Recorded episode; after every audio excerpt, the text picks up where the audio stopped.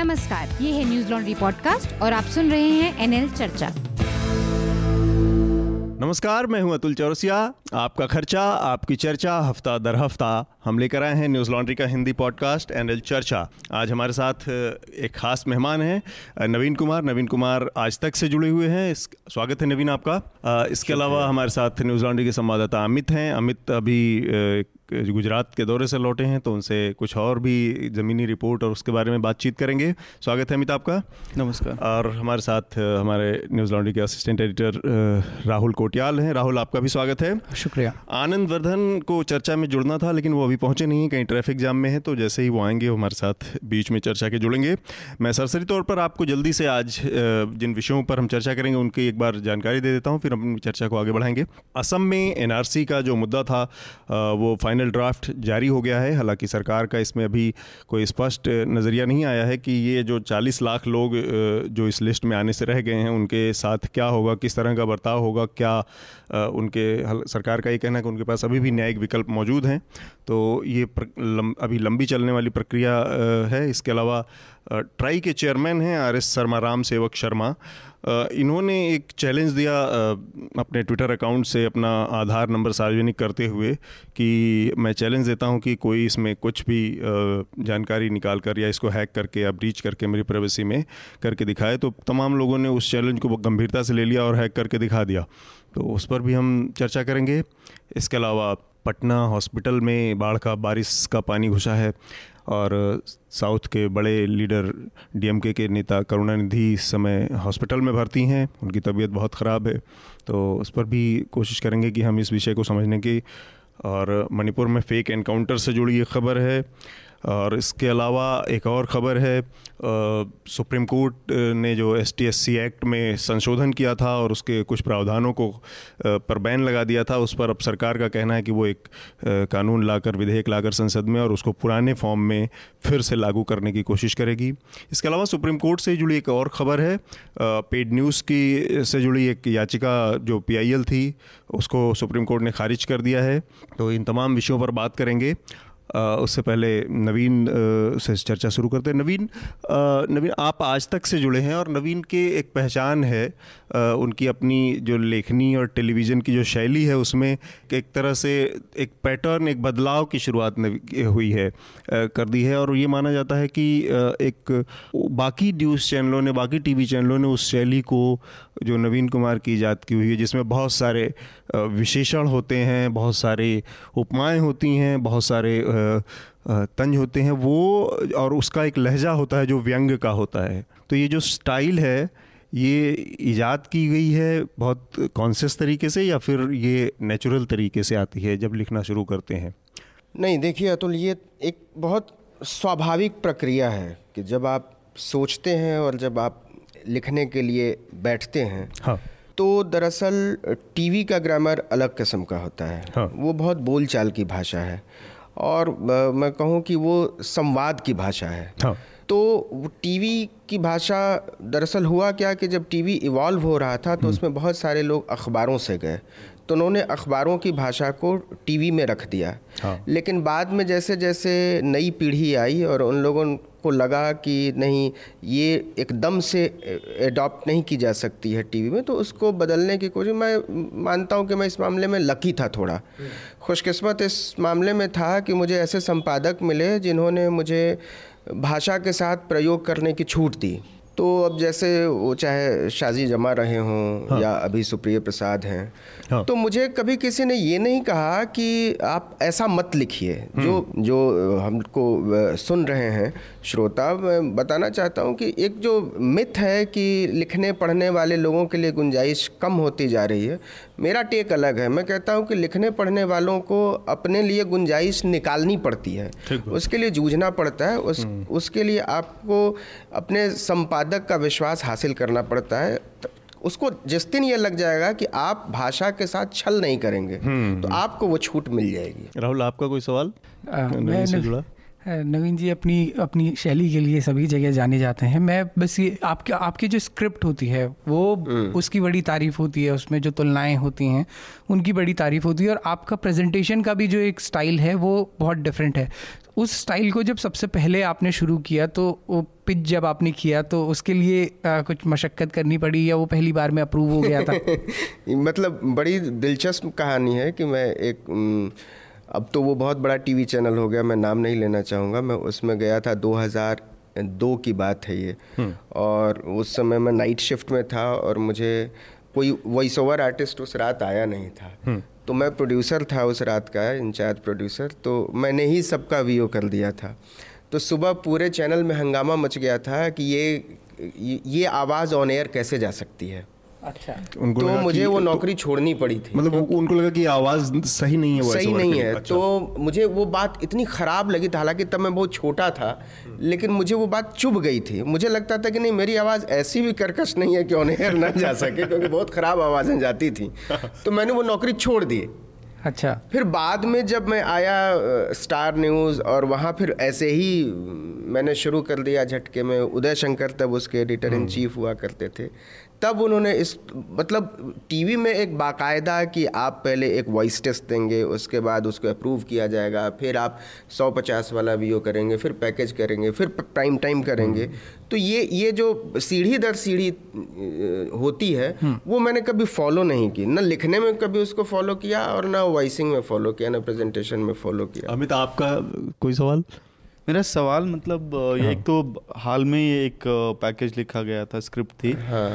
वो पानी, पुल, पानी वाला हाँ। तो मतलब उसमें एज अ व्यूअर और एज अ ऑडियंस और एज अ रिपोर्टर जो है मैं यही कह रहा था गुरुदेव जिन्होंने भी लिखा है ये क्या क्या लिखा गया है और क्या वॉइस ओवर है? तो वो ए एन आई ने हमको विजुअल दिया था जी। ठीक है ना? तो ए एन आई सबको विजुअल देता है हाँ। सारे टीवी चैनलों को जो भी सब्सक्राइब करते हैं वो सबको विजुअल एक बड़ी बेसिक सी बात है कि हाँ। जब इस देश के सौ चैनलों के पास और एक हज़ार वेबसाइट के पास वही विजुअल है तो आप नया क्या करने वाले हैं ठीक है हाँ। तो ये चुनौती हर प्रोड्यूसर हर राइटर के सामने होती है कि उसी विजुअल को आप कैसे एलेबोरेट करते हैं तो वो मेरे सामने मैं ये नहीं कहता हूँ कि वो बेस्ट वे है लिखने का हम्म। मैं ये कहता हूँ कि एक हज़ार तरीके हो सकते हैं एक तरीका ये भी हो सकता है हम्म, ठीक है टेलीविज़न ऐसा चैनल है जिस, जो कि चेहरा दिखाता है, चेहरे से एक सेलिब्रिटी बनाता है इमेज बनाता है एंकर बनते हैं हम्म। उस मीडियम में रहते हुए नवीन कुमार का अपनी आवाज़ से सेलिब्रिटी बनना कैसा लगता है? मतलब एहसास के स्तर पर। मैं तो इसको मतलब पता नहीं वो सेलिब्रिटी होने का एहसास कैसा होता होगा। मैं उसको महसूस नहीं कर पाता हूँ। मैं रोज़ जाता हूँ रोज़ गड्ढा खोदता हूँ रोज़ पानी हम्म। पीता हूँ रोज़ जब दफ्तर पहुँचता हूँ तो तनाव में रहता हूँ कि आज हम्म। क्या करूँगा। और जब निकल जाता है तो लगता है कि चलो आज ठीक ठाक निकल गया। कट गया। तो उसमें मसला केवल ये है कि एक दबाव रहता है। दरअसल एक बुनियादी चीज़ यह है कि जब आप कुछ अच्छा करने लगते हैं तो उसको आप मतलब पिकासो की भी हर पेंटिंग तो मास्टरपीस नहीं हो सकती ना। ठीक बात। प्रेमचंद ने भी सब कुछ लिखा वो सब कुछ मास्टरपीस मास्टर तो नहीं है ना। हर रचना उनकी गोदान तो नहीं है ना। हम्म। तो और ख़ासकर जिस सेटअप में जिस कॉरपोरेट सेटअप में हम लोग काम करते हैं और जैसी गलाकाट प्रतियोगिता है उसमें इस बात का दबाव बहुत ज़्यादा रहता है कि अगर आपको कोई काम दिया गया है तो आप हाँ। उसको इतने अच्छे तरीके से करेंगे कि बाकी लोग उसको शायद उतने अच्छे तरीके से ना कर पाए हम्म। तो ये दबाव हमेशा ही रहता है। हम्म। हर एक आदमी इस दबाव को झेलता होगा। एक अच्छी चीज़ ये भी है कि उसमें मतलब जो हम अपने लिहाज से मैं देख पाता हूँ वो ये कि उस पूरे दबाव में मीडियम के दबाव में कॉरपोरेट और तमाम चीज़ों के दबाव में भी प्रो पीपल एक एक अप्रोच होती है रवैया होता है हर जनता की वो मौजूद रहता है तो वो इस समय के लिहाज से एक बड़ी सफलता कही जाएगी। हम अपने अगले अब कार्यक्रम की शुरुआत करते हैं। एनआरसी का मामला है काफ़ी चर्चा में रहा है और अब फाइनल उसका ड्राफ्ट जो आया है उसमें 40 लाख के आसपास लोग बाहर कर दिए गए हैं उस लिस्ट से तो इसमें दो एक एक पॉलिटिकल सवाल है जो कि जिस दिन से ये लिस्ट आई उस दिन से चल रहा है काफ़ी हम्म। धुआंधार। राजनाथ सिंह ने पहले दिन बयान दिया तो लोगों को काफ़ी आश्वस्ति मिली एक एक हम्म। ये मिला। उनका बयान था कि ये अंतिम निर्णय नहीं है ये अंतिम फैसला नहीं है। उनके लोग ऐसे लोग जो रह गए हैं हम्म। उसमें तमाम तरह के उनके पास विकल्प हैं वो ट्रिब्यूनल में जा सकते हैं। क्लेम हाँ। के लिए वक्त है। क्लेम के लिए वक्त है। और तमाम चीज़ें अगले ही दिन सरकार के की जो नुमाइंदगी राजनाथ सिंह कर रहे थे उसी संसद में पार्टी की नुमाइंदगी अमित शाह ने की। ये कह के कि चालीस लाख घुसपैठिए जो हमने किए हैं उस पर आपका क्या रवैया है ये है। हम्म। तो ये जो पार्टी का दोहरा रवैया है इसको इस पर आपकी टिप्पणी नवीन पहले और फिर बाकी। पहले तो टाइमिंग देखिए। हम्म। कि ये टाइमिंग जो है ना और एनआरसी ये दरअसल इस बात के लिए लाया ही नहीं गया है सियासी तौर पर कि इससे किसी को बाहर करना है और किसी को नागरिक साबित करना है। ये पूरी तरीके से एक सियासी चाल है। हम्म। आप देखिए कि पिछले तीन दिन में सड़सठ बिल पास होने थे इस सेशन में। सेशन में हाँ। कोई बात कर रहा है क्या क्या पास होने वाला था नहीं पास होने वाला था हुआ नहीं हुआ? बहुत होशियारी के साथ पूरे मुद्दे को हिंदू बनाम मुसलमान में बदल दिया गया है। अब ये अब सरकार भी फंस गई है और विपक्ष भी फंस गया है। हम्म। सरकार ये फंस गई है कि दो भाइयों के नाम है तीसरे भाई का नहीं है। हम्म। बाप का नाम है बेटे का, का नहीं है पत्नी का है उसकी बेटी का नहीं है। हम्म। अजीब किस्म के एक तरीके की अनिश्चितता खड़ी हो गई है और इस अनिश्चितता का अभी एक डेढ़ साल इस्तेमाल होगा। जब तक कि चुनाव निकल नहीं जाएँगे। और विपक्ष ट्रैप में फंस गया है। है ना? कांग्रेस ने अगर आप गौर करें तो राहुल गांधी ने इस पर कोई ऐसा रिएक्शन नहीं दिया है जिसको आप कहें कि वो सही है या गलत है। लेकिन ममता बनर्जी ने कह दिया कि गृह युद्ध हाँ। छिड़ जाएगा। हम्म, गृह युद्ध की तो बीजेपी दरअसल यही चाहती थी। प्रोवोक करना। हाँ और वो हो गया। तो ये बीजेपी के लिए तो बहुत मुफीद है। ये ममता बनर्जी के लिए भी मुफीद हो सकता है। हाँ, हाँ। जो जो छोटे छोटे पॉकेट्स में पॉलिटिक्स करते हैं। लेकिन अगर आप नेशनल इंटरेस्ट देखें कि क्या नरेंद्र मोदी के खिलाफ कोई माहौल बनता हुआ नज़र आ रहा है तो आप देख लीजिए पोलराइजेशन सबसे बड़ी ताकत रही है बीजेपी की। और बहुत आसानी से हो गया। इससे अच्छी बात क्या हो सकती है बीजेपी के लिए? इससे मुफीद बात क्या हो सकती है कि आप राष्ट्रवाद के नाम पर पोलराइज कर दो अब पहले जो हिंदू मुसलमान की बात हो रही थी वो बात हो गई कि जो लोग घुसपैठियों के साथ हैं सो हम्म। कॉल्ड वो राष्ट्र विरोधी हो गए। और जो इनके खिलाफ हैं वो राष्ट्र प्रेमी हो गए। तो ये एक सीधा सीधा डिवाइड खड़ा कर दिया बीजेपी ने। हाँ अमित आपका क्या नज़रिया है इस पर? कि इस पूरे मामले में मैं थोड़ा सा मतलब पार्टी और सरकार का जो मसला है वो है ही उसके अलावा टीवी चैनलों के रोल पे भी मैं थोड़ा बात। करना चाहूँगा। असल में क्या हुआ कि जब गुजरात के लिए मैं निकला था तब तक डिबेट का नैरेटिव कुछ हम्म, और था। हम्म। तब हम ये आइडेंटिफाई कर रहे थे चैनलों के अंदर कि माँ का नाम एनआरसी में है बेटे का नहीं है। बेटे का है बाप का नहीं है इस तरह की। कहानियाँ आ रही थी।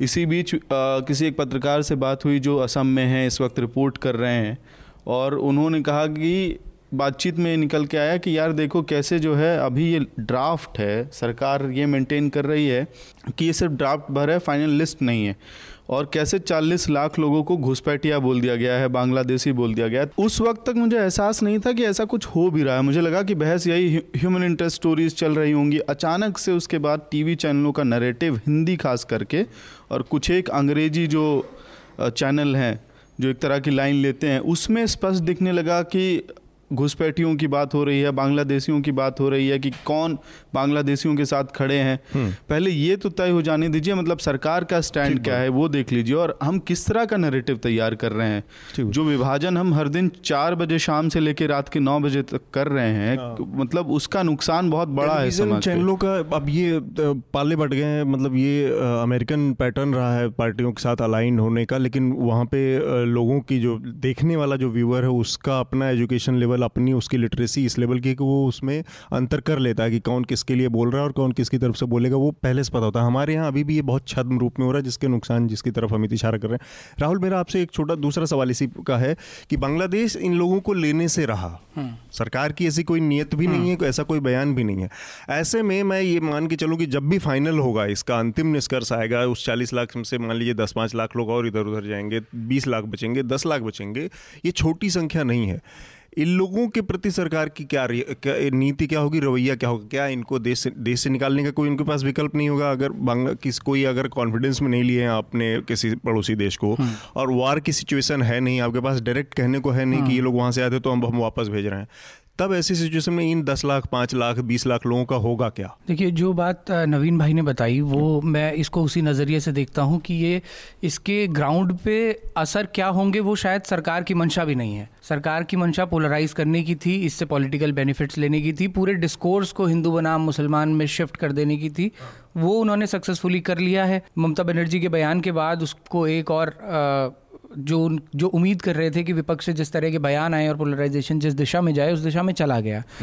जहाँ तक सवाल है कि इन इनका भविष्य क्या होगा उसमें दो तरह की चीज़ें देखिए वो बिल्कुल ठीक है कि बांग्लादेश इनको वापस लेने से रहा। डिटेंशन सेंटर्स भी इतने नहीं हैं कि आप इतनी बड़ी पॉपुलेशन को वहाँ डाल देंगे। कितने दिन रखेंगे कितने दिन उनको डिटेंशन सेंटर्स में रखेंगे।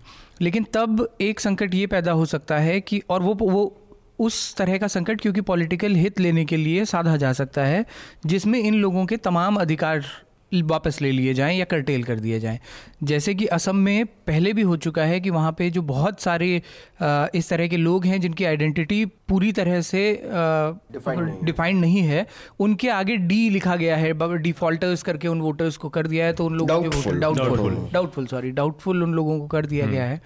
तो ये बहुत संभव है कि आगे आने वाले समय में इन लोगों के नाम के मतलब वोटिंग राइट्स इनसे लिए वापस लिए जा सकते हैं। हालाँकि इलेक्शन कमिश्नर का chief election commissioner OP Rawat का बयान है कि हाँ, जब अभी तक उनका बयान ये आया है सुप्रीम कोर्ट ने भी ये कहा कि इस ड्राफ्ट के आधार पर अब किसी के राइट्स हाँ, नहीं सिर्फ़ इस ड्राफ्ट के आधार पर अभी किसी के राइट्स नहीं किए जा सकते। लेकिन आगे आने वाले समय में ऐसा हो सकता है क्योंकि उसके पॉलिटिकल बेनिफिट्स इनको मिलेंगे। दूसरा इसमें एक इंपॉर्टेंट चीज़ ये भी है कि इसको जो हिंदू बना मुसलमान पूरा बना दिया है इन्होंने उसमें इस गवर्नमेंट ने बहुत तगड़ा रोल प्ले किया है वो सिटीजनशिप अमेंडमेंट एक्ट ला के उस एक्ट में इन्होंने बाकायदा ये लिख दिया है कि पड़ोसी देशों से आने वाले हिंदू जैन सिख पारसी और तमाम मतलब ईसाई। मतलब मुस्लिम्स को छोड़ के और तमाम लोग उनको इलीगल इमिग्रेंट नहीं माना जाएगा। यानी कि मुसलमानों को आप इलीगल इमिग्रेंट मानते हैं और बाकियों को नहीं मानते। हम्म। और बहुत संभव है सुप्रीम कोर्ट शायद अगर वो एक्ट पास भी हो जाए तो उसको खारिज कर, खारिज कर दे।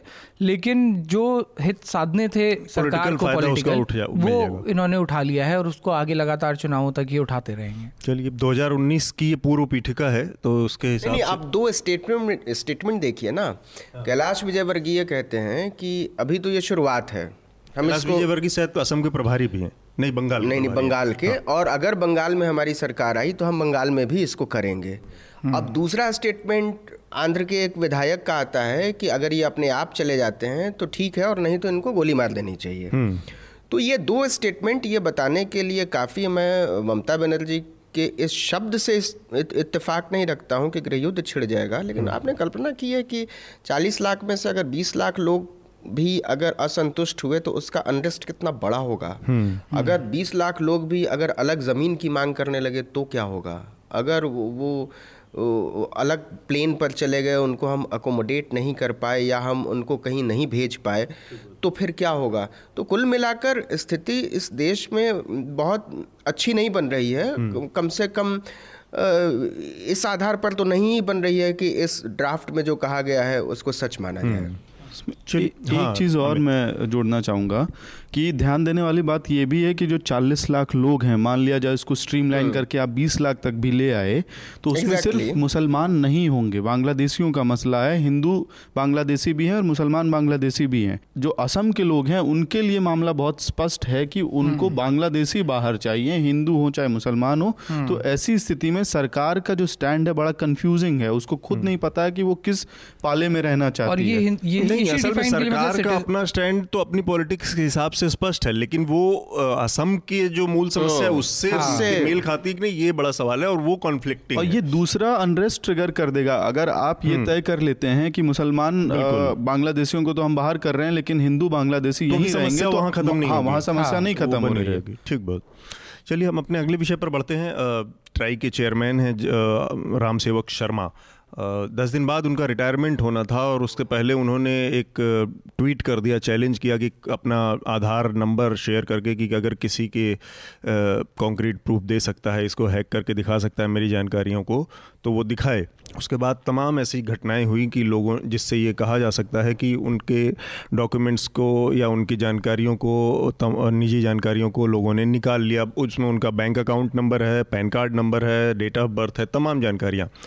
फिर भी आर एस शर्मा का कहना है कि वो तो ऐसी जानकारियाँ हैं जो कि ऑलरेडी अवेलेबल हैं। इसमें कुछ भी ऐसा नहीं है जो आधार के ज़रिए हैक की गई हो। लेकिन उनके अकाउंट में पैसे भेज देना एक रुपए या सिम्बोलिकली या उनके घर पे कोई और फ़ोन ऑर्डर कर देना। गिफ्ट भेज हम्म। देना ये सारी चीज़ें जो हुई एक तो वो ये शो करता है कि वास्तव में आधार के साथ बहुत सीरियस प्रॉब्लम है। डाटा सारी चीज़ें आधार से लिंक करने के बहुत बड़े ख़तरे हैं एक एक इशारा ये। दूसरा ये कि एक इतने बड़े सीनियर ऑफिसर के द्वारा इस तरह की बचकाना हरकत पर सरकार की चुप्पी साधे रहना या कोई कार्रवाई नहीं करना, वो क्या इशारा करता है? मतलब क्या उनका जो अपना कंडक्ट था, वो प्रॉपर एक सिविल सर्वेंट के दायरे में जो तय चीज़ें हैं, उसके अनुसार था? नहीं नहीं, सरकार तो इसलिए भी चुप होगी कि इनको आठ दिन के बाद जाना था।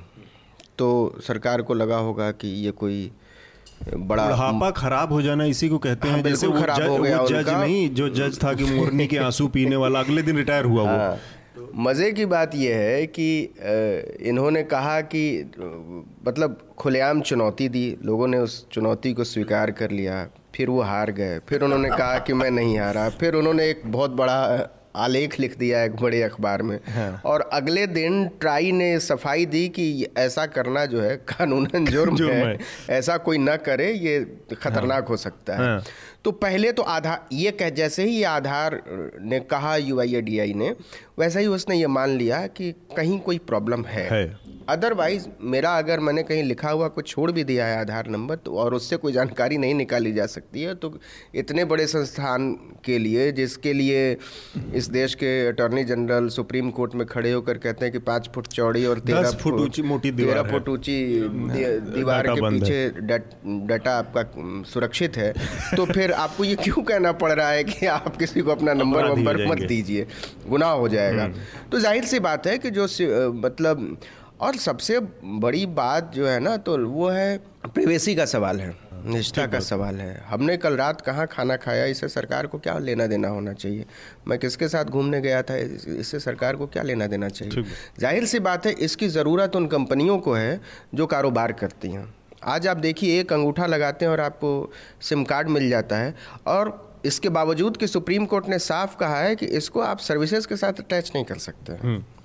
इसके कोई किसी भी कल्याणकारी योजना के लिए अब आधार ज़रूरी नहीं है। लेकिन आप बैंक में चले जाइए बैंक में लगा रहे हैं पीडीएस में लगा दिया। आपको तुरंत कहा जाएगा कि सर आपका आधार कहाँ है। सिम मतलब कार्ड आपके पास सिम कार्ड लेने के लिए। अरे भाई मुझे एक मोबाइल फ़ोन पर बात करनी है जिसके लिए मैं आपको पहले से भुगतान करता हूँ। उसके लिए आपको इस बात से क्या मतलब होना चाहिए कि मैं कहाँ पैदा हुआ और मैंने कितने खाते खुलवा रखे हैं और मेरी सेविंग क्या है? और ये सरकार के पास एक डाटा के तौर पे फिर भी समझ में आता है लेकिन एयरटेल और वोडाफोन कैसे हो सकता है? कैसे हो सकता या किसी बैंक ऑफ़ बड़ौदा और आईसीआईसीआई को क्यों देख लीजिए कि कितना वलनरेबल है ये कि हर एक चौराहे पर एक आधार पंजीकरण केंद्र खुला हुआ है हम्म। जिसकी कोई मतलब जिसकी सेंटिटी नहीं है कोई ऑथेंटिसिटी नहीं है। वहाँ कोई भी आदमी जाए किसी का भी कुछ भी पता कर ले। ये तो हैकर की तो ज़रूरत ही नहीं है। हम्म। ये तो सब सौ रुपए देकर बीस रुपए देकर पचास रुपए देकर ऐसे ही हो रहा है। इसमें तो हैकर की ज़रूरत है? प्राइवेसी वाला जो सवाल है उसी पर राहुल आपको और अमित आपको भी इन्वॉल्व करना चाह रहा था मैं कि ये अपने आप में सरकार सुप्रीम कोर्ट कहती है ये मूल अधिकार है वो एक तरह से संवैधानिक चीज़ हो गई हम्म। सरकार उसके एकदम इतर लाइन ले जा रही तो ये जो बार बार इस सरकार और सुप्रीम कोर्ट के या संवैधानिक मूल्यों के साथ जो कन्फ्लिक्ट पैदा हो रहा है इसके लिहाज से आप लोगों का जवाब मैं जानना चाहूँगा आधार के कॉन्टेक्स्ट में इसमें शुरुआत से ही देखिए सुप्रीम कोर्ट के पास जितनी बार ये मामला गया उतनी बार सुप्रीम कोर्ट ने बहुत स्पष्ट ये कहा कि आधार मैंडेटरी आप नहीं कर सकते।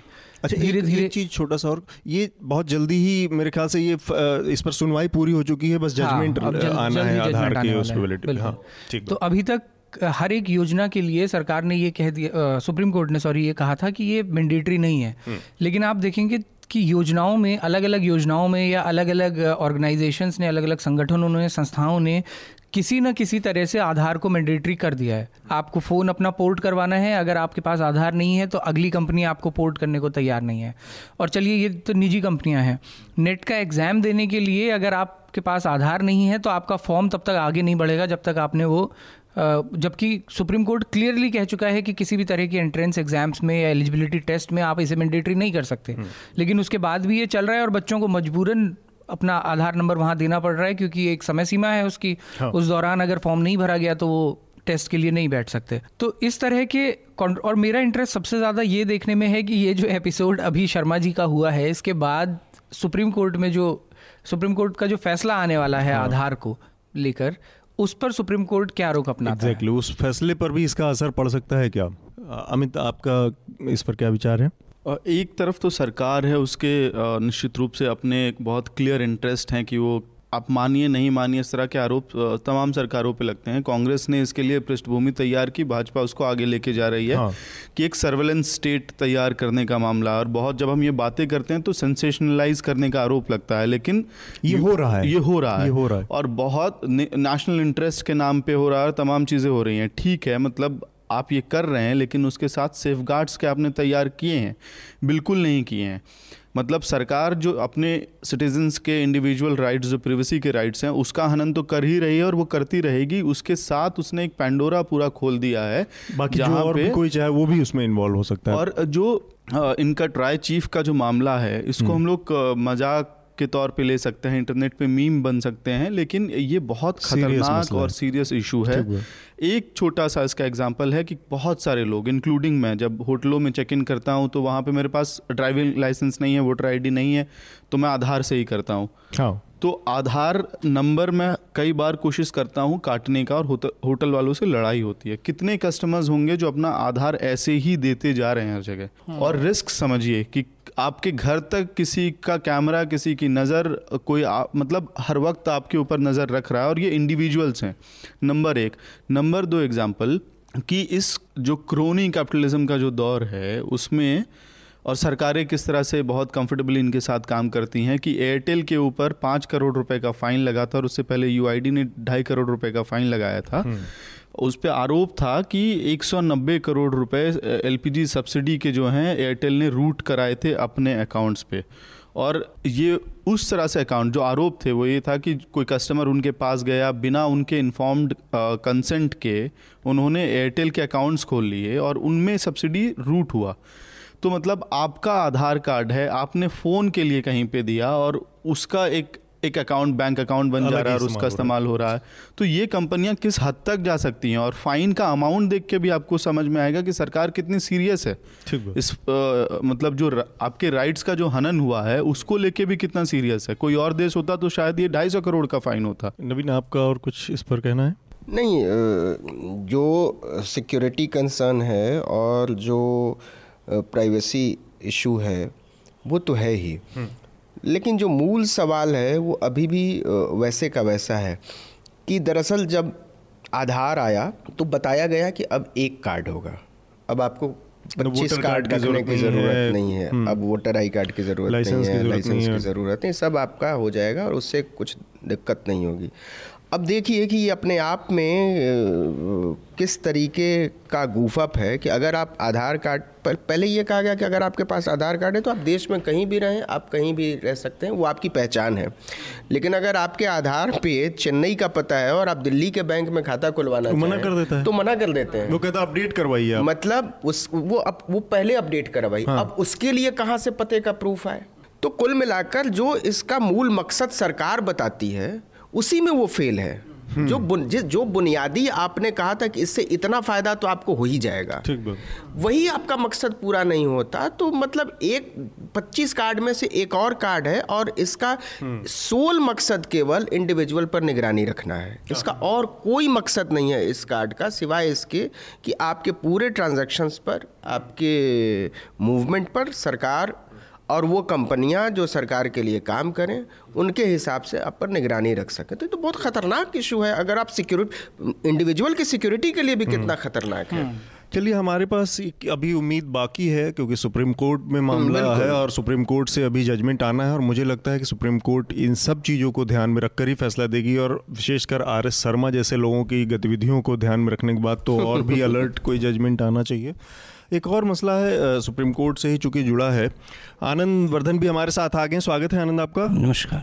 अपने अगले विषय पर हम लोग बढ़ रहे थे। ये बेसिकली मामला है पेड न्यूज़ से जुड़ी एक पीआईएल सुप्रीम कोर्ट में दाखिल हुई थी और सुप्रीम कोर्ट ने इसको ये कहकर खारिज कर दिया कि आप किसी इसके लिए जो अप्रोप्रिएट फोरम है वहाँ पर जाइए इलेक्शन कमीशन ऑफ़ इंडिया पर के पास जाइए।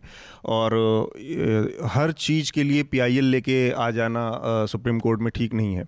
मेरा ये मानना है कि ये बाकी पी के जैसा मसला नहीं है, क्योंकि पेड न्यूज़ एक समय पर बहुत बड़ी समस्या बनकर आया। मुझे याद है 2008 के 2009 के इलेक्शन से ठीक पहले लालजी टंडन भाजपा के एक बड़े नेता हुआ करते थे। और दैनिक जागरण अखबार के ऊपर उन्होंने आरोप लगाया था, वही दैनिक जागरण जो, जिसके तमाम कर्मचारी एक स्टिंग ऑपरेशन में पकड़े गए, ये कहते हुए कि उनके मौजूदा सरकार से बहुत अच्छे ताल्लुकात हैं और वो एक्चुअली सरकार की आइडियोलॉजी के बहुत करीब है। वही दैनिक जागरण उस टाइम पे लालजी टंडन जो कि अटल बिहारी वाजपेयी की लोकसभा कॉन्स्टिट्यूंसी लखनऊ से चुनाव लड़ रहे थे 2009 का इलेक्शन और उन्होंने आरोप लगाया कि जिस कंपनी के मालिक को हमारी पार्टी ने लोकसभा में भेजा है, राज्यसभा में भेजा है सॉरी वो मुझसे खबरें छापने के लिए पैसा माँगता है। मेरे फेवर में खबरें निकालने के लिए मुझसे पैसा माँगता है। कितनी शर्म की बात है ये वो।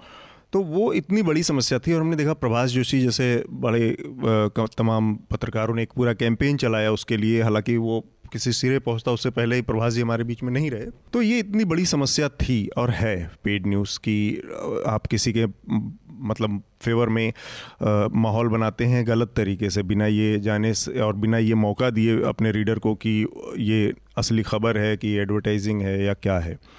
उसमें सुप्रीम कोर्ट को मुझे लगता है कि उसी तरह से हस्तक्षेप करना चाहिए था, खारिज करने की बजाय, जैसे कि उसने मॉब लिंचिंग या और भी तमाम मौक़ों पर किया है। तो आपका आनंद, क्या इस पर सोचना है कि सुप्रीम पेड न्यूज़ उतनी बड़ी समस्या है या सुप्रीम कोर्ट ने ठीक ही किया कि अभी उस पर सुनवाई ना करके? पेड न्यूज़ की समस्या जो है वो आ, उसमें अभी तक जो कन्विक्शन एक छोटा सा शायद अशोक चौहान का हुआ था वो भी बाद में वो भी प्रति, प्रतीकात्मक ही था। और प्रेस काउंसिल की भी एक रिपोर्ट है हाँ। जो इस समस्या की गंभीरता को आ, सामने रखती है।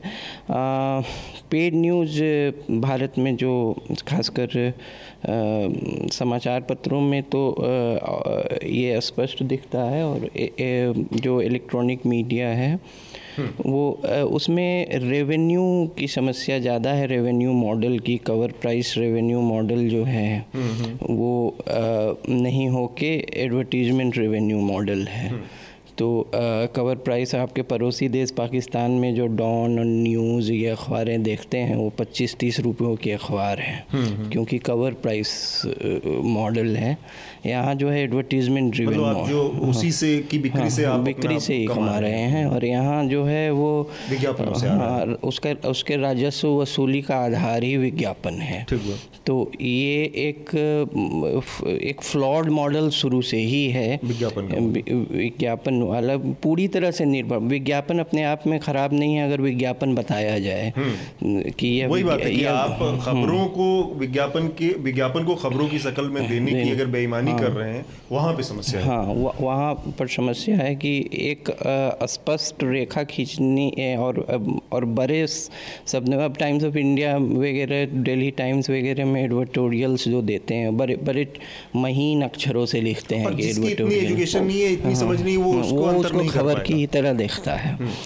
और वो खबर की ही तरह देखेगा उसे। और उस उसमें भेद कर पाना वो आम पाठक के मतलब बस का नहीं है जिसे मीडिया के ऑपरेशंस की उतनी जानकारी नहीं हो वो हर खर तो सुप्रीम कोर्ट के के लिहाज से मैं मैं सवाल कर रहा था कि तो हाँ। सुप्रीम कोर्ट को इस पर कुछ दिशा निर्देश जारी करने से कुछ फ़ायदा ही होता जहाँ तक मेरा मानना है हाँ। उसने इसको खारिज करके एक तरह से मतलब मुझे लगता है कि गलत काम किया या ठीक नहीं हुआ नहीं इस पर सुनवाई तो होनी चाहिए हाँ। सुन, सुनवाई होनी चाहिए और आजकल ये समस्या और भी बढ़ गई है हम कि राजनीतिक पार्टियों के साथ साथ जो कुछ व्यक्तित्व हैं हाँ। जो पब्लिक फिगर्स हैं वो पीआर मशीनरी हायर कर रखे हैं जो आपके सेलिब्रिटीज़ हैं वगैरह कई खबरें छपती हैं जो कि सीधा सीधी लगता है कि एक इमेज बिल्डिंग एक्सरसाइज है। हाँ, कुछ और नहीं है उस खबर में और कोई जान इन्होंने ऐसा कहा इन्हों ये वहाँ गए ये हम्म। वहाँ गए ये सब।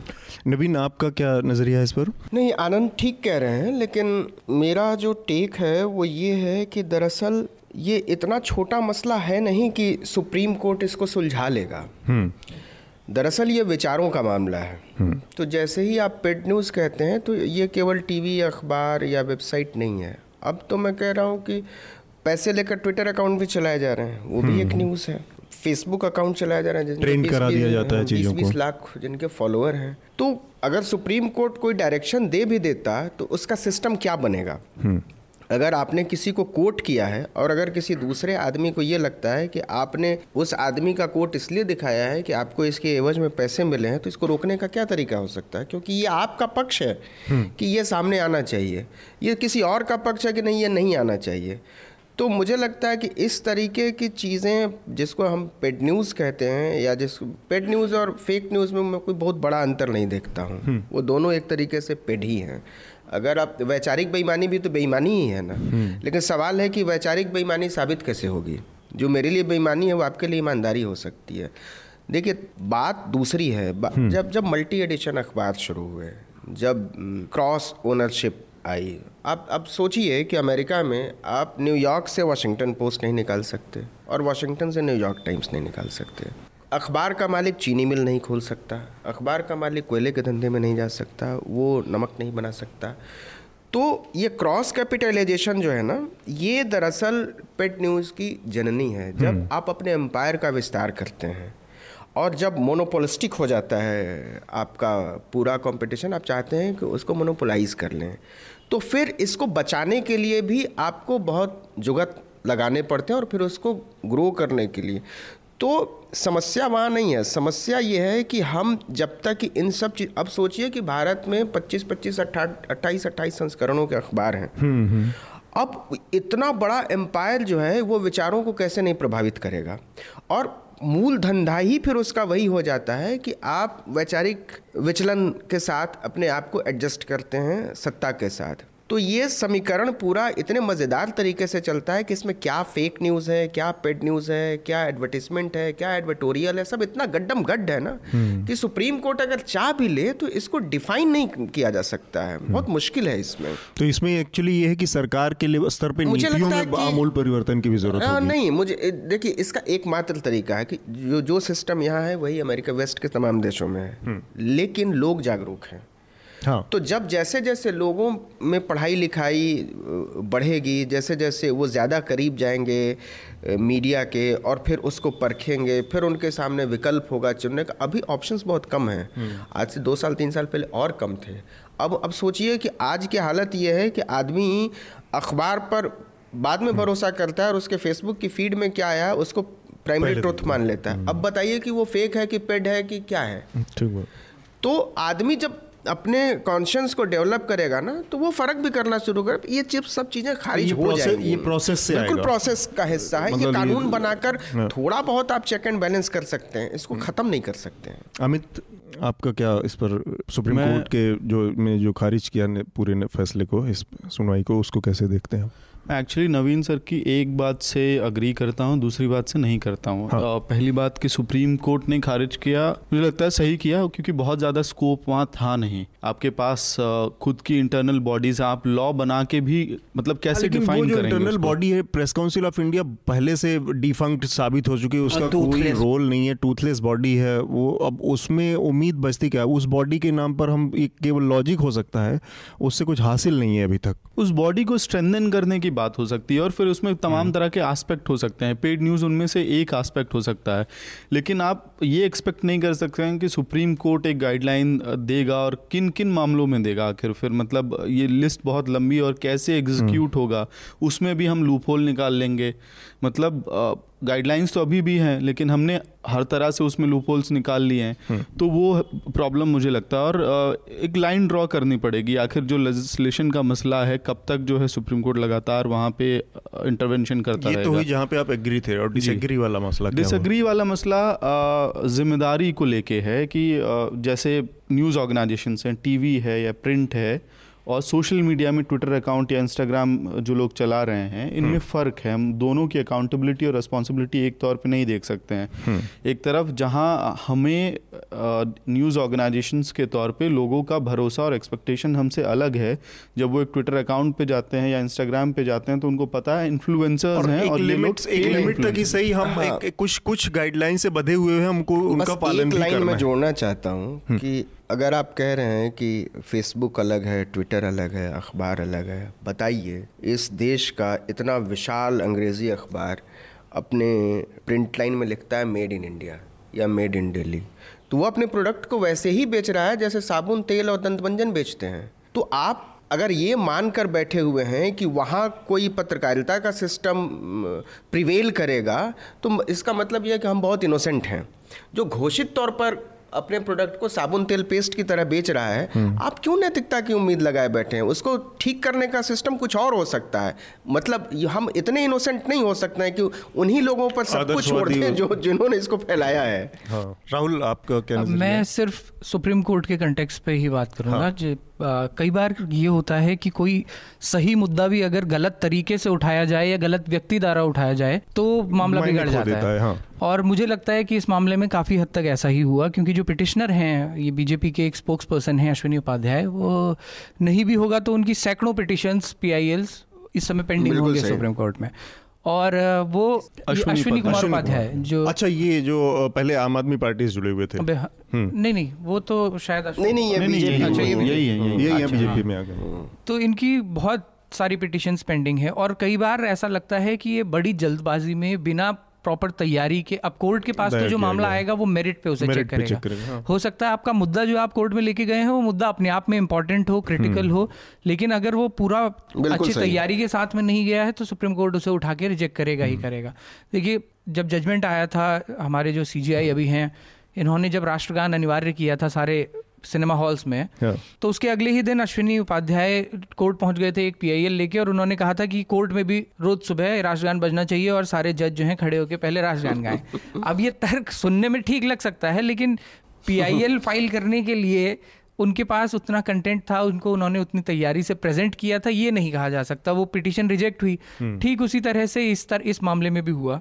कि जिस तरह से उन्होंने प्रेजेंट किया और जिस व्यक्ति ने प्रेजेंट किया उसको उस मेरिट के आधार पर कोर्ट ने इसको खारिज कर दिया हम्म। एक एक हाँ। चीज़ और है इसमें कि तो समाचार की दृष्टि से क्या महत्वपूर्ण है तो ये एक संपादकीय निर्णय है तो आ, क्या सेंस ऑफ़ इंटरेस्टिंग क्या है या न्यूज़ वर्दीनेस क्या है किसी हम्म। चीज़ की तो ये एक आयाम है लेकिन कुछ पेपर्स होते हैं जैसे टाइम्स ऑफ़ इंडिया है वो न्यूज़पेपर ऑफ़ रिकॉर्ड्स हैं मतलब हम्म। कि एक आपको पंद्रह मिनट में भारत में सरसरी निगाह से क्या चल रहा है देखना है तो हम्म। उसके लिए वो है एक है कि तो जो कि एक एजेंडा के तहत या वैचारिक वैचारिक वाली हाँ। अखबार हैं तो वो दोनों में फ़र्क होगा फिर भी लेकिन ज़्यादा जो लोग प्रभावित होंगे वो न्यूज़पेपर ऑफ़ रिकॉर्ड्स से होंगे क्योंकि दूसरी बात है कि इसको पेड न्यूज़ को हमेशा कॉरपोरेट कंट्रोल मीडिया पर इससे जोड़कर नहीं देखना चाहिए हम्म। इस पर नहीं देखना चाहिए कॉरपोरेट मीडिया के लिए बहुत ज़रूरी है मे, मेरा मानना है हम्म। क्योंकि आपको अगर प्रतिभा को आकर्षित करना है तो पैसे देने होंगे और पैसे कॉरपोरेट्स लाएँगे लेकिन उसके बाद जो है पेशेवर जो है पेशेवर स्वतंत्रता आप अपने पत्रकारों को देते हैं या नहीं ये महत्वपूर्ण तो है ये ये उससे जुड़ी बात है कि संपादकीय संस्थाओं। का क्षरण जो हुआ है तो उसमें संपादक भी अगर पेड न्यूज़ पर कोई बहुत ठस किस्म का नियम बनाएँगे ना तो हाँ। तो होगा ये कि फिर सीपीआई के अखबार भी बंद हो जाएँगे फिर सामना भी बंद हो जाएगा इसका दायरा कितना बड़ा होगा हम्म। फिर सत्ता इसको डिफाइन करेगी।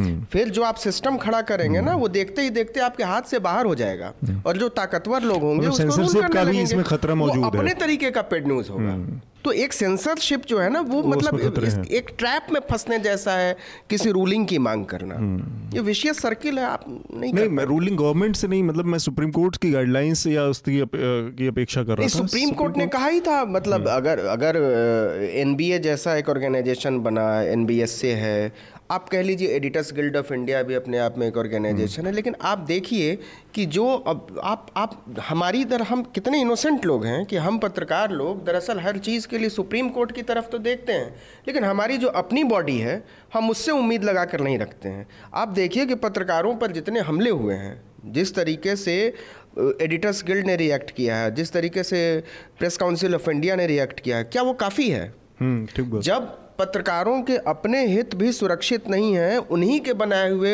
बॉडी उनको क्रिटिसाइज तक नहीं करते उन पर हमले को। और हम सोचते हैं कि सुप्रीम कोर्ट से कोई रूलिंग लेकर आएँगे जो हमारे ऊपर सुधार हाँ सुधार। तो ये बहुत मासूम किस्म की एक मांग है हम्म। मतलब ये गले नहीं उतरती। ठीक बात। चलिए आखिरी हम विषय पर अपने आते हैं जो कि S T S C act का मामला है जो कल हम्म, ज़रूरी है। कल कैबिनेट ने इस पर अपना मुहर लगाई है कि वो फिर से इसको पुराने रूप में बहाल करने कर, करेंगे और संसद के इसी सत्र में इससे संबंधित अमेंडमेंट बिल आएगा। तो इससे जुड़ी एक छोटी सी जानकारी है ज़्यादातर लोगों को पता होगी फिर भी मैं इसको बताना चाह रहा हूँ कि सुप्रीम कोर्ट की जिस बेंच ने S T S C act के प्रावधानों में कट किया था संशोधन किया था उसमें जस्टिस आदर्श गोयल थे और उनको इमीडिएटली उनके रिटायरमेंट के ठीक बाद आ, सरकार ने एनजीटी का चेयरमैन बना दिया। तो यहाँ पर एक स्थिति पैदा होती है कि क्या ये किसी तरह के कॉन्फ्लिक्ट की ओर इशारा करती है कि आप मतलब सरकार एक तरफ़ उनके फैसलों से अपने को दूर दिखाने की कोशिश करती रही क्योंकि वो इसका एक पॉलिटिकल टोन बहुत हैवी था। दूसरी तरफ़ पिछले दरवाजे से ऐसे उनको एक एक फिर से स्थापित करने या उनका सहारा देने या उनको फ़ायदा पहुँचाने की भी गति सरकार की दिखती है। तो इसको किस तरह से देखा जाए मतलब? नहीं इसमें हम्म। देखिए इसमें मेरी या आपकी राय की तो ज़रूरत ही नहीं है कि ये कॉन्फ्लिक्ट है कि नहीं। ये तो सरकार के मंत्री रामविलास पासवान कह रहे हैं कि ये साफ़ साफ़ कॉन्फ्लिक्ट है। हाँ। तो और मोदी सरकार इसको मान रही है कि हाँ कॉन्फ्लिक्ट है। और इसीलिए तीन महीने के बाद इस सरकार को होश आया है कि वाकई इसको दुरुस्त करने की ज़रूरत है। जस्टिस गोयल का क्या होगा ये मुझे नहीं मालूम है लेकिन इसको लेकर नाराज़गी तो है। दलितों ने 9 अगस्त से आंदोलन की चेतावनी दी थी और उसमें ये मुद्दा बहुत बड़ा हो जाता है कि जस्टिस गोयल को हटाया जाए। सवाल है कि आपके पास जब ऑप्शन होते हैं सरकार ये तो मानती है अगर सरकार ने इस फैसले को पलटने का फैसला किया है। हम्म। तो इसका मतलब कि आप मानते हैं संसदीय तौर पर डेमोक्रेटिक हम्म। तौर पर कि यह फैसला गलत था गलत था। जन विरोधी था। हम्म। तो जिन जन विरोधी फैसला देने वाले किसी जज को पुरस्कृत करने का मतलब क्या है? रामविलास पासवान ने पूछा है और ये अपने आप में एक वैलिड क्वेश्चन है। तीन महीने के बाद आपको याद आता है कि नहीं? अब देखिए कि 20 मार्च को यह फैसला आया था। 20 मार्च के बाद दलित एट्रोसिटी कितनी बढ़ी है। हम्म। कोई चेक एंड बैलेंस नहीं। ऐसा लगा जैसे कोई कानून काम ही नहीं कर रहा। है और ये केवल दलितों का मामला नहीं रह गया था। हम्म। दलितों के आड़ में मुसलमानों के साथ क्या हुआ है? भाषाई अल्पसंख्यकों के साथ क्या हुआ है?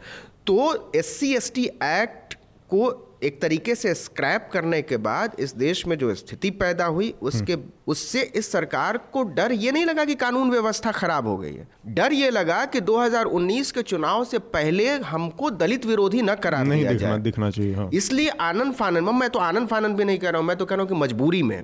तीन अगर इनको आनंद फानन में करना होता तो आप ऑर्डिनेंस ले आते समय ले आते हैं आप ऑर्डिनेंस तो आपकी नियत कटघरे में तो है। हम्म। केवल जस्टिस गोयल को लेकर नहीं है आप दलितों को लेकर आपका रवैया क्या है इसको लेकर भी आपकी नियत कटघरे में है।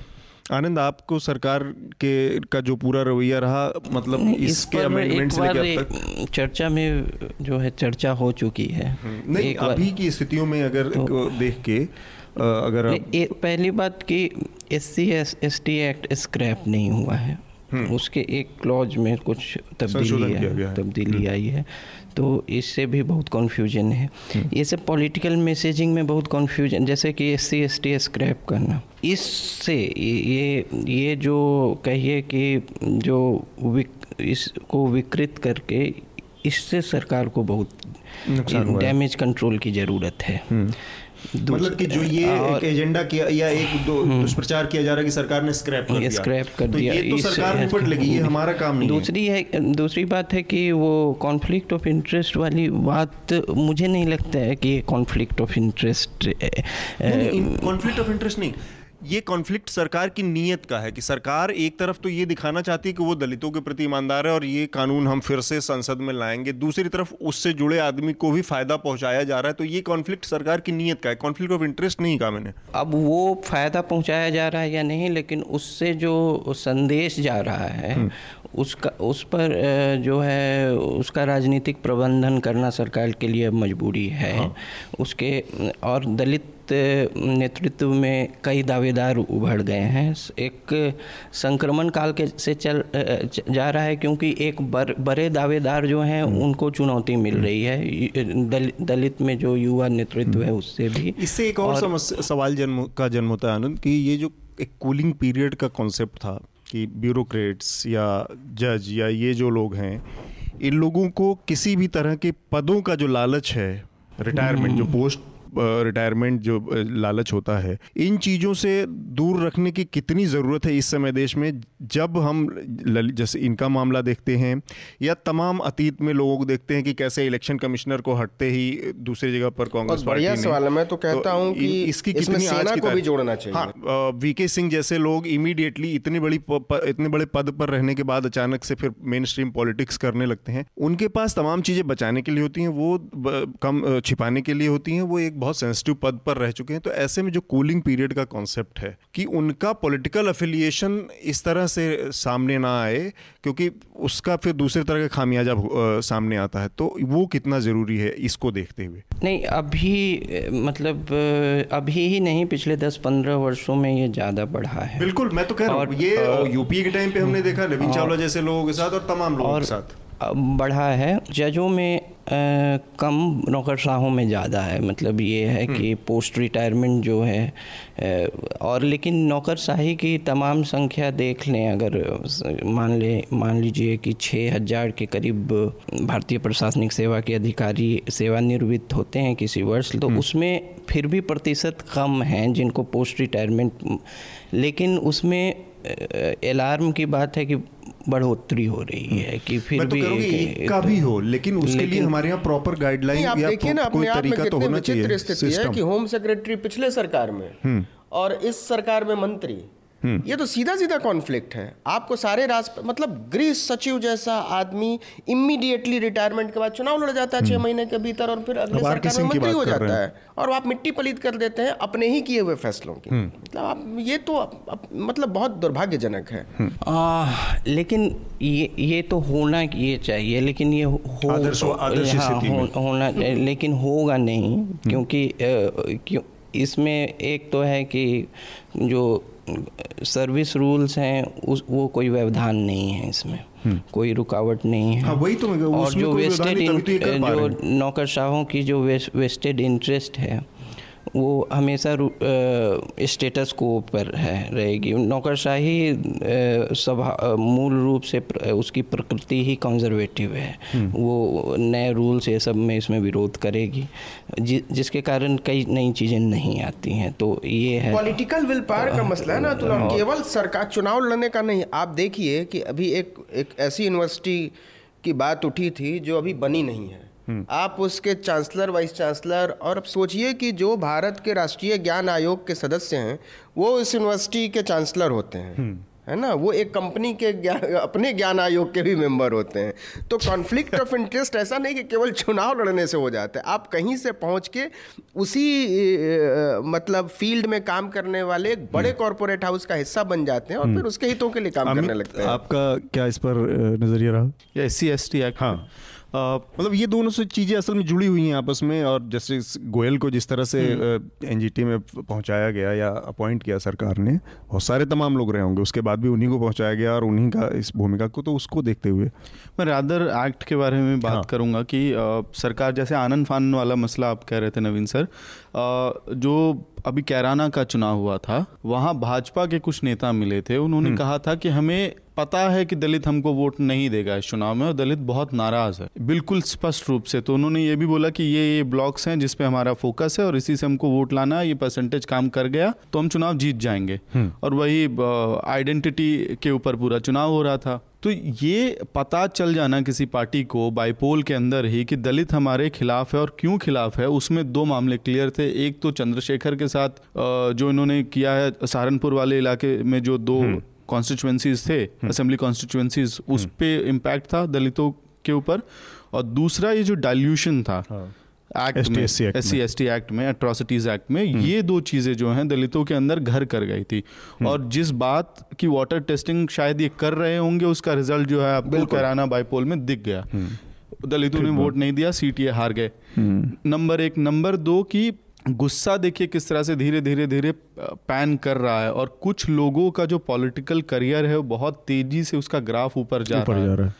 खास करके गुजरात चुनाव में जिस तरह का हम लोगों ने देखा कि जिग्नेश मेवानी का राइज हो या दोबारा रिवाइवल बीएसपी की पॉलिटिक्स का रिवाइवल रावण का भी एक तरह से चंद्रशेखर का राइज होना हम्म। तो ये अपने आप में अलार्मिंग सिग्नल्स हैं बीजेपी के लिए तो इस हम्म। वजह से ये जो कैबिनेट ने फैसला किया हाँ कैबिनेट ने फैसला किया और दूसरी हाँ। बात इसमें ये जो हमने कल इंटरव्यू जो अपना पब्लिश किया है हार्दिक पटेल के साथ उसमें भी एक पक्ष निकल के आता है जो अनामत और रिजर्वेशन को लेके जो पूरी लड़ाइयाँ हैं हम्म। उसमें हार्दिक से सवाल पूछा था हमने कि भाई S C S T act dilution पे तो वो ये स्टैंड कर रहे हैं कि नहीं आप उसको पढ़िए सुप्रीम कोर्ट की रीडिंग को पढ़िए वो हम्म। जो है सी एस टी के खिलाफ नहीं है ना ही एक्ट डाइल्यूट हुआ है कोई इनोसेंट आदमी जो फंस जाता था उसको बचाने के लिए तो ये कॉन्ट्राडिक्शन भी एक्टिविस्ट जो हम्म। हैं ये बात हार्दिक पटेल हार्दिक पटेल कह रहा है ये बात और कुछ लोग इसका राजनीतिक फ़ायदा उठाना चाहते हैं। अपना डायनेमिक्स हाँ, तो देखिए पटेल और दलित वहाँ हमेशा एक दूसरे के खिलाफ रहे तो हार्दिक की अपनी राजनीति खतरे में पड़ जाएगी अगर हार्दिक कर बोलेंगे तो। के खिलाफ भी पॉलिटिक्स करेंगे लेकिन वो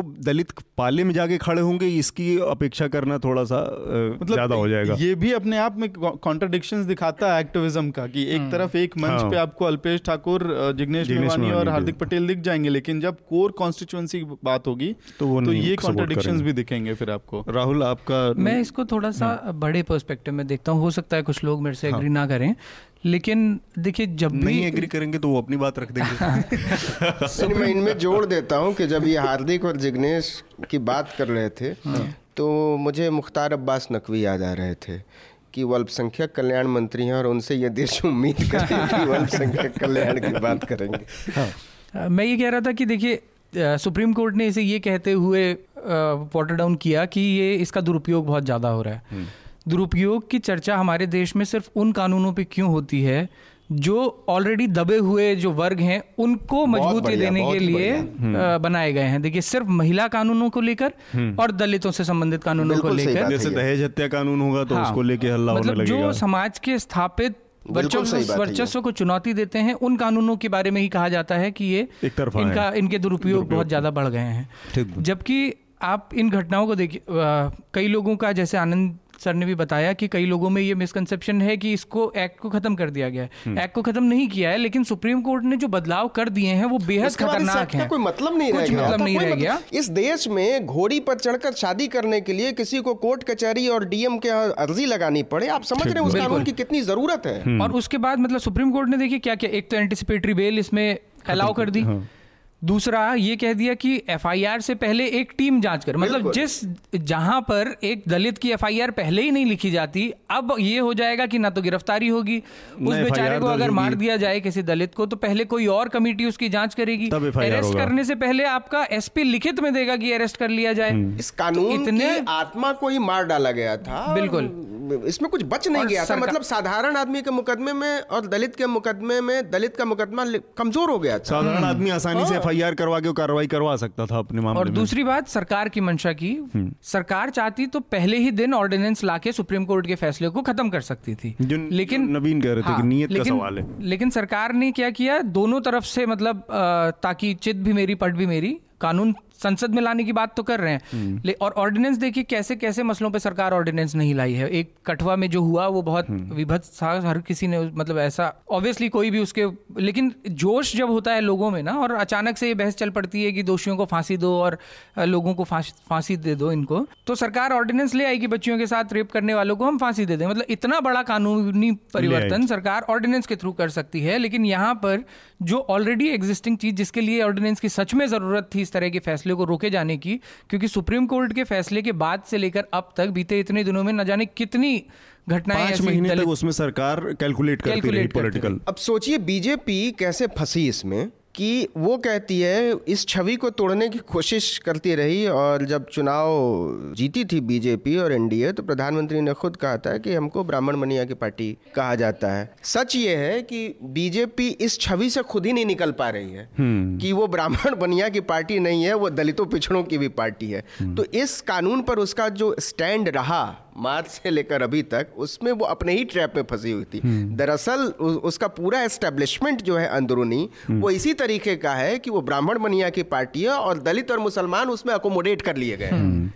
आनंद आपकी फाइनल टिप्पणी इस पर? नहीं इस पर चर्चा हो चुकी है। मैं मेरे मेरे मेरे विचार इन लोगों से अलग हैं इस पर। हाँ, और तो, मैं ए, वो चर्चा उसका उसकी संख्या क्या थी इस पर ये जब आया था जब उस समय हुआ था तब अब तो, थोड़ा सा स्थितियाँ बदली इसलिए इस पर चर्चा नहीं करना ज़रूरी है। मेरे ख्याल से मैं संक्षेप में दुरुपयोग हम्म। इसका है। हम्म। और दहेज कानून का भी दुरुपयोग काफ़ी है। इस कानून का भी दुरुपयोग है। हम्म। और सुप्रीम कोर्ट के उस आदेश के मैं खिलाफ था मैंने अपने तर्क उसमें दिए थे। तो ठीक। कानून और है जिसका हाँ। सबसे ज़्यादा मुझे लगता है सबसे कॉमन दुरुपयोग किसी भी पब्लिक मूवमेंट में आप देखिए stopping a public servant from discharging duty common धारा जो है सबसे ज़्यादा लगती है तो उस पे भी जो है बातचीत होनी चाहिए फिर। हम्म, लेकिन वो तो सिस्टम बी पर आपराधिक साजिश जो है ना वो तो सिस्टम को सपोर्ट करने के लिए बना है तो वो बेसिकली वो ये है कि जब डॉक्टर दो दवाइयाँ तीन दवाइयाँ किसी बीमारी में देता है तो एक एंटीबायोटिक या एक ऐसी दवाई हर साल में दे देता है कि ये और सब पे काबू करता रहेगा। तो उस तरह का और इस पूरी बहस में एक चीज़ जो है रह गई मतलब जो लोग इसकी राजनीति कर रहे हैं उन हाँ। लोगों के लिए भी कि एक ये कह देना कि एट्रोसिटीज एक्ट खत्म हो गया और दूसरा है कि डाइल्यूट हो गया है जो टेक्निकल मसला है जैसे राहुल भाई भी बोल रहे थे कि इस डिसीज़न से वो एक्ट काउंटर प्रोडक्टिव हो गया ये बात बताने में हम लोग फेल हुए हैं कि मतलब एक आम धारा के तहत अगर मुझ पर हम्म। कोई हमला करता है तो मैं एफ़ जाके करा सकता हूँ हम्म। लेकिन एस सी एक्ट के तहत अगर एफ़ दर्ज कराना चाहूँगा हम्म। तो पूरा एक नया प्रोसेस शुरू हो जाएगा तो इट गेट्स इवन डिफ़िकल्ट मतलब चंद्रशेखर रावण की गिरफ्तारी और हम मैं तो कहता हूँ कि ये टोटली इलीगल है अपने आप में ये बताने के लिए काफ़ी है कि हाँ, अपने आप में केस स्टडी है कि इस देश में आप किसी पार्टी के खिलाफ बोलते हैं तो आप देशद्रोही हो जाते हैं। आप कन्हैया को देशद्रोही घोषित कर देते हैं और जो लोग घेर घेर कर मार दे रहे हैं छब्बीस छब्बीस लोगों को जो लोग रेपिस्ट कर रहे हैं उनकी कोई लिंचिंग नहीं होती। जो लोग बत्तीस बत्तीस छोटी छोटी बच्चियों के बलात्कारी हैं उसका कल्प्रिट जो है वो मुस्कुराता हुआ कोर्ट से निकलता है। वो उसको हार पहनाया जाता है उसको पीआईबी का कार्ड मिला हुआ है उसको दिल्ली में मकान मिला हुआ है सरकार की तरफ़ से उसकी कोई लिंचिंग नहीं होती है। तो upper caste upper class mindset जो प्रिवेल कर रहा है इस सोसाइटी में वो बताता है कि S C S T act की ज़रूर और स्ट्रिंजेंट बनाया जाना चाहिए इसको। उसके बगैर काम नहीं चलेगा। तो हालाँकि इसमें, इस मामले पर चूँकि पैनल में ही काफ़ी अलग अलग राय है और आनंद ने, आनंद अपने पुराने वाले बयान पर टिके हुए हैं, जो कि उन्होंने कोई दो महीने पहले जब ये एक्ट डाइल्यूट हुआ था, तब हमने चर्चा की थी। मेरा ये मानना है कि केवल ये कह के कि इसका दुरुपयोग होता है और इतनी सीरियस मसले को, जो कि दलितों के एट्रोसिटी से जुड़ा मसला है, इतना ये गंभीर मसला इस लिहाज से भी है कि ये पूरे सोसाइटी के कॉन्सेंस से जुड़ा मसला है। उसको जस्टिफाई नहीं किया जा सकता। हम अपनी आज की चर्चा को आज यहीं ख़त्म करेंगे, लेकिन इससे पहले एक रिकमेंडेशन का जो हमारा राउंड होता है, उसको कंप्लीट कर लें। आनंद, आपका इस हफ़्ते क्या रिकमेंडेशन होगा? मंगलवार को मतलब हिंदी के ऐसे लेखक की एक सौ अड़तीसवीं जयंती थी जो जिनकी किताबें जो है रफ़ी के दर्द वाले नगमे और हस्तरेखा जाने उनके बगल में भी पाई जाती हैं तो प्रेमचंद की हाँ। तो एकमात्र लेखक जिनको नहीं हिंदी पढ़ने वाले भी अगर जानते हैं हम्म। हिंदी साहित्य से तो उनको जानते हैं। तो इसलिए भी जानते हैं। नागार्जुन ने एक बार कहा था कि कुछ कविताएँ और कहानियाँ सुहागिन होती हैं जो स्कूल और यूनिवर्सिटी के सिलेबस में होती हैं। सदा सुहागन हाँ और और कुछ विधवा होती हैं जो सिलेबस में नहीं होती हैं। तो प्रेमचंद सुहागनों में से हैं। तो उनकी अभी जो विषय वस्तु है उसकी व्यापकता में हम्म। और तत्कालीन समाज के आयामों को हम्म। और धार्मिकता और गांधीवाद हम्म। के आदर्श ये सब के मिश्रण के लिए मेरे ख्याल से रंगभूमि उनकी जो उनका जो उपन्यास है उस उसको अगर जो नहीं पढ़े हैं उन्हें पढ़ना चाहिए और जो पढ़े हैं उन्हें पुनः पढ़ना चाहिए दूसरी दूसरी किताब मैं जो 2019 के चुनाव हैं उसके एक रनअप के तौर पे सेज पब्लिकेशन जो है एक सीरीज़ हर स्टेट पे कर रहा है जिसमें जो समाज शास्त्री हैं चुनाव विशेषज्ञ हैं रा, राजनीतिक शास्त्री हैं उन, उन उनकी एक टीम हर स्टेट पर पॉलिटिक्स है तो उसका पहला वॉल्यूम बिहार पे आया है। Post Mandal politics in Bihar अच्छा। और वो हर राज्य पर आएगा। अच्छा। तो, तो संजय कुमार जो सी एस डी एस के निदेशक हैं उन्होंने इसे लिखा है। उनके विश्लेषण से कई बिंदुओं पर मैं सहमत नहीं हूँ। ले, लेकिन लेकिन नए डेटा नया हाँ, नई सूचना और नए तथ्य बहुत सारे हैं उसमें जो जानकारी के लिए पढ़नी चाहिए। अगर आप सहमत हों या ना हो ये अलग बात है। ठीक। नवीन आपका रिकमेंडेशन क्या होगा हमारे श्रोताओं के लिए? ये ज़िंदगी ऐसी ही बहुत भारी हो गई आजकल और महानगरीय ज़िंदगी तो बहुत तो मेरा मानना है कि खासकर पत्रकारों को और वैसे भी छात्रों को एक फ़िल्म आई थी बहुत पहले शौर्य जो मुझे नहीं मालूम कि चर्चा में क्यों नहीं आई। राहुल राहुल। मुझे लगता है कि मौजूदा माहौल में और कश्मीर और मणिपुर के माहौल में उस फ़िल्म को देखा जाना चाहिए और ताकि एक दिमाग का जो जाला है वो साफ़ हो सके कि हमने जिन सेना जुडिशरी या बाकी के भी वकालत जो खम्बे हैं दरअसल जिनको हमने पुण्य शुद्ध और सवालों से परे मानकर जो हम बैठे हुए हैं और दरअसल उस पर भी सवाल उठते हैं और बहुत स्वाभाविक तरीके से उठते तो शौर्य देखना चाहिए सबको। हम्म। दो घंटे की फ़िल्म है कोई मुश्किल नहीं है। अमित आपका रिकमेंडेशन ढाई मिनट का वीडियो है क्विंट का no namaz no salaam Muslims in modern India force to self censor मैं कुछ आस्पेक्ट से अग्री नहीं करता हूँ ढाई मिनट के वीडियो में भी लेकिन इस वीडियो को देखें और इसके ठीक बगल में क्विंट का जो फेसबुक पेज है उस पर अपलोड हुआ है जो कमेंट्स हम्म। हैं हम्म। उसको पढ़ें। हम्म। ज़रूरी है वीडियो और कमेंट्स दोनों को पढ़ना तब जाके समझ में आएगा कि हमारी समाज में किस तरह की समस्या खड़ी हो चुकी है आज के दिन में। ठीक है। राहुल आपका रिकमेंडेशन डाटा प्रोटेक्शन पे बहस पूरे देश में चल रही है और इसकी जानकारी लोगों में बहुत कम है। मतलब जो पढ़े लिखे लोग भी हैं और जो जिन लोगों को हम लोग हम्म, हम्म। देखते हैं। एक न्यूज़ लॉन्ड्री में ही एक पीस मेघनाथ ने लिखा है why we should care about data protection bill ये पढ़ा जाना चाहिए। ठीक बात। मेरा रिकमेंडेशन इस बार का है एक फ़िल्म अभी इसी हफ़्ते रिलीज़ हो रही है, कल मुल्क के नाम से। तो ये फ़िल्म मैंने देखी कल और इस फ़िल्म को इस लिहाज से देख, फ़िल्म एवरेज है, कोई बहुत आउटस्टैंडिंग उस लिहाज से नहीं है।